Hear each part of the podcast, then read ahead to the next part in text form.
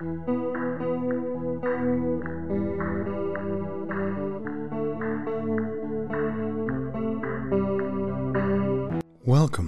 to the Nightmare Magazine Story Podcast. Enter freely and of your own free will. I am your humble host, Terence Taylor, one very much at home with the children of the night. Stay close as my muse, the medieval demon Gobelin, guides us down into beautiful darkness.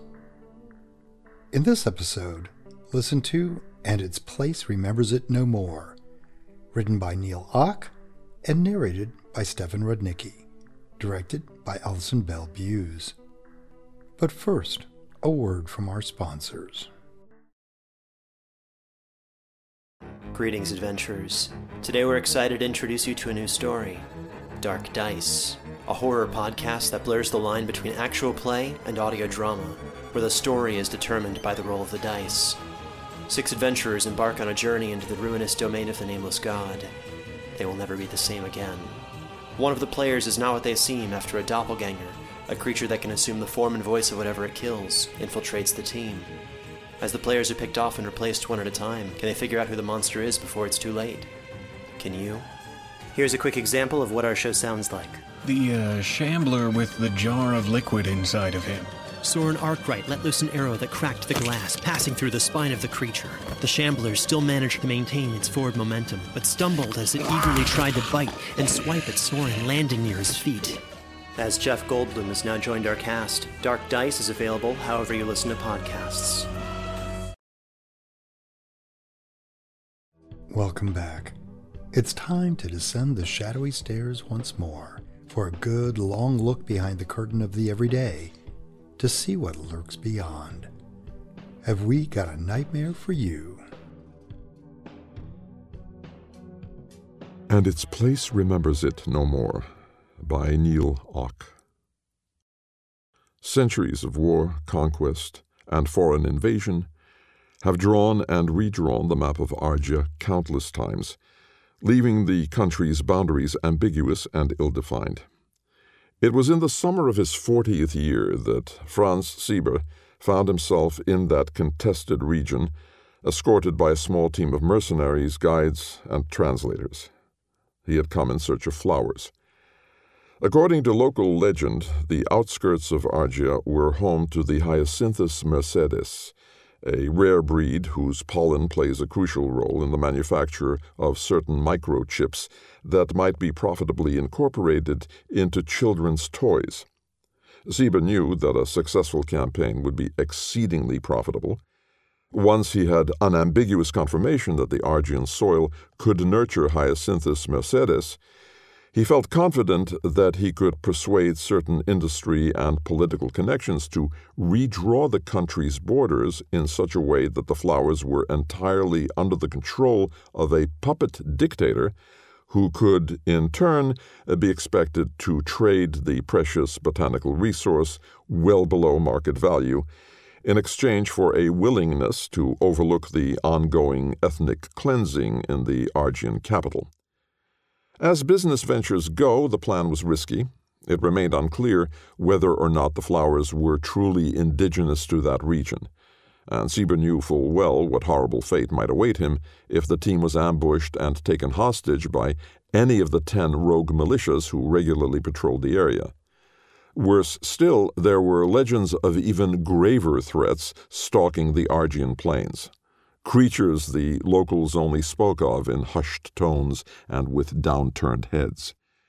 Moreover, Sieber knew that the legend of rare flowers blooming in the ravaged hills of Argia might have been entirely fabricated by the mercenary he had hired to organize the expedition, a man of questionable integrity who, over the years, had lost all but two of his fingers in various ill advised business ventures.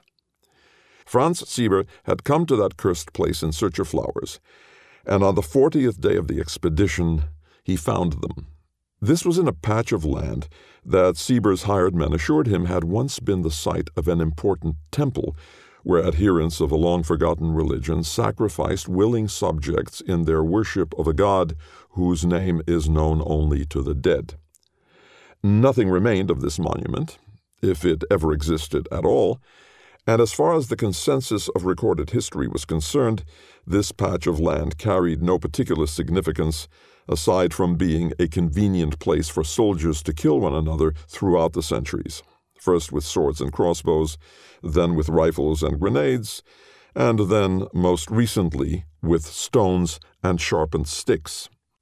Even though Franz Sieber was well studied in the science of botany, and had seen countless sketches of the Hyacinthus mercedes in textbooks and scholarly articles, he was nonetheless stunned by the beauty of the real article.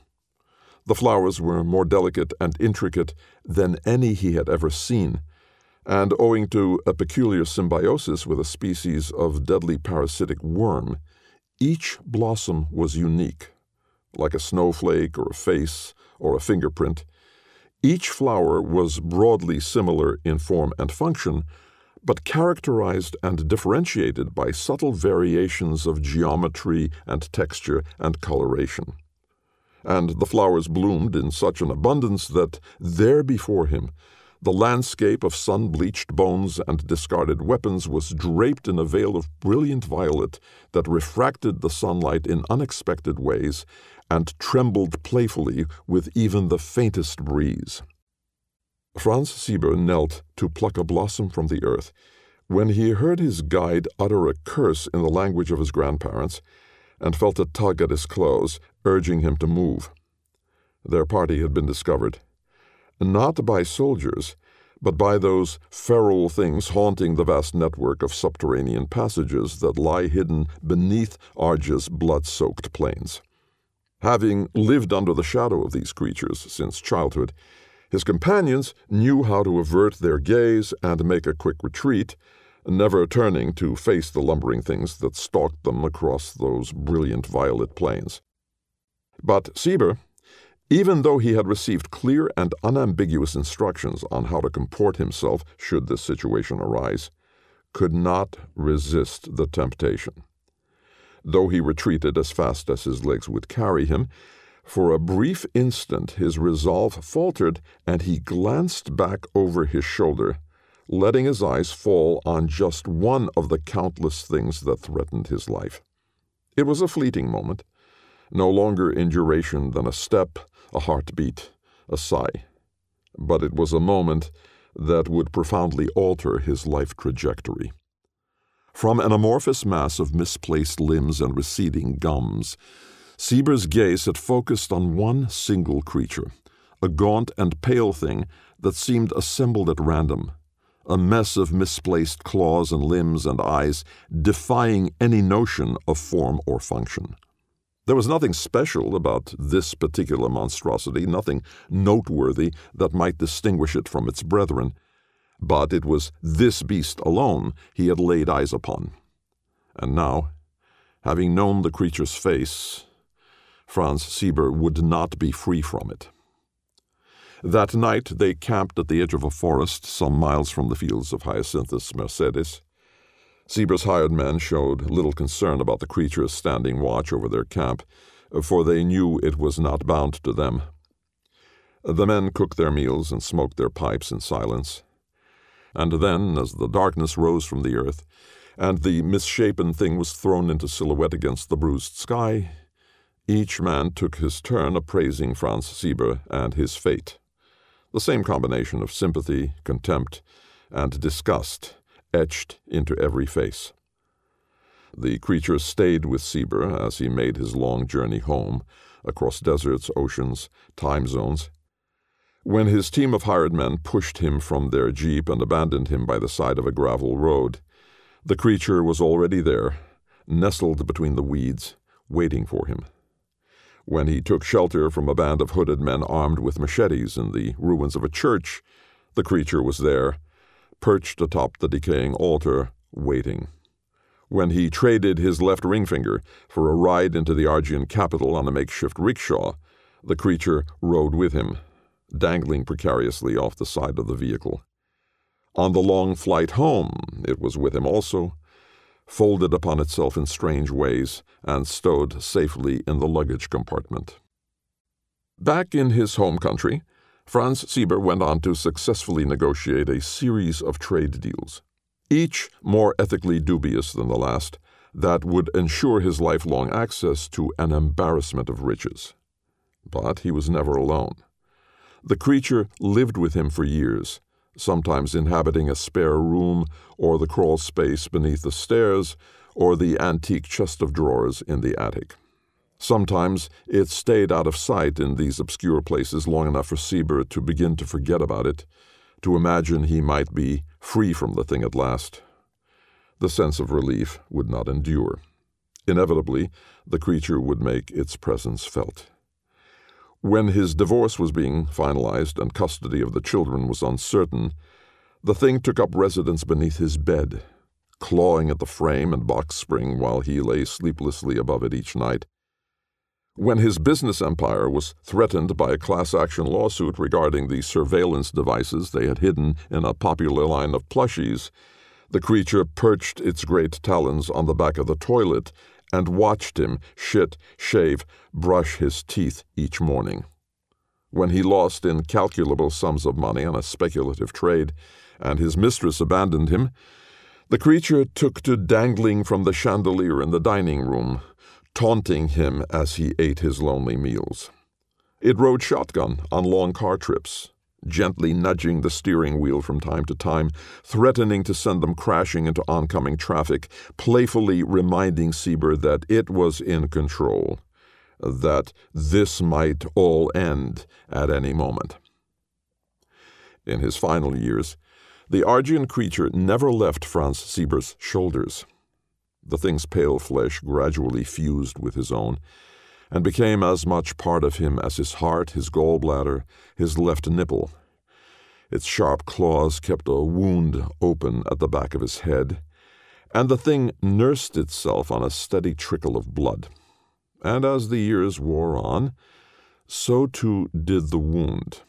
It first carved away the few traces of hair that had not been lost to male pattern baldness, then flesh, then bone. At night, Sieber slept on his stomach to facilitate the monster's access to the wound. Eventually, he acclimated even to the sound of his skull being whittled down millimeter by millimeter. Once the Argian creature had carved a suitably large hole through the back of his skull, Franz Sieber took his seat at the living room window, fixed his gaze on the setting sun, and waited. It teased him for a time, caressing the smooth surface of the dura mater with its tongue, before piercing through the layers of meninges that enshrine the brain, greedily lapping up the metallic tasting cerebrospinal fluid that came trickling out in rivulets, tracing strange trajectories over the uneven folds of his cortex. It entered him with its tongue, tasting him, prodding playfully at the interstitial space between the hemispheres. And it consumed him at last, drawing the remains of Franz Sieber through that jagged hole, bite by bite, leaving behind a hollow shell, still seated in its place by the window, empty eye sockets fixed on the crumbling expanse of the Sieber estate.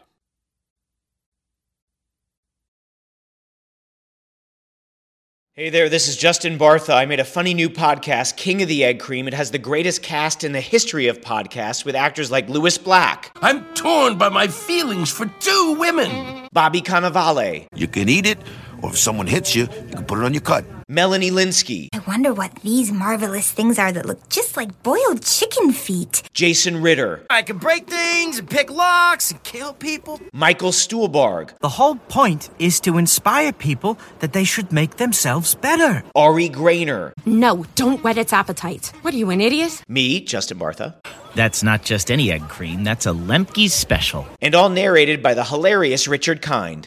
This is the story of Harry Dalowitz and how he rose from nothing to become New York's King of the Egg Cream. So if you like funny true stories, come listen to King of the Egg Cream, available wherever you get your podcasts. Welcome back. You've been listening to And the Place Remembers It No More by Neal Auch, narrated by Stefan Rudnicki and directed by Alison Bell Buse. Neal Auch is an artist and author with a keen interest in death, decay, and 17th century Dutch still life. Neal's prose has been published in various outlets, including Nightmare Magazine, The Deadlands, and the Cinnabar Moth e-zine. His photography has been exhibited in galleries and featured in a number of fine art books, magazines, and blogs of questionable repute. Neal's clients include Paramount Pictures, Grindhouse Press, and Weird Punk Books. He can be found online at nealauch.com. That's nealauch.com. Stefan Rudnicki is a Grammy Award winning audiobook producer and an award winning narrator who has won several audio awards, as well as more than 25 Earphones Awards and been named one of AudioFile's Golden Voices. Stefan has been producing Lightspeed magazine podcasts since 2010, eventually editing Nightmare and Fantasy magazine, and sharing the Hugo Awards for Best Semi Prozine in 2014 and 2015. Nightmare is published by Adamant Press, and this podcast is produced by Skyboat Media. Post production was by Jim Freund. Our music was composed and performed by Jack Kincaid. This episode is copyright 2023 by Adamant Press. Thanks for listening. This is Terence Taylor, wishing you all the best from all of us at Nightmare Magazine and sending you back to your reality. For now.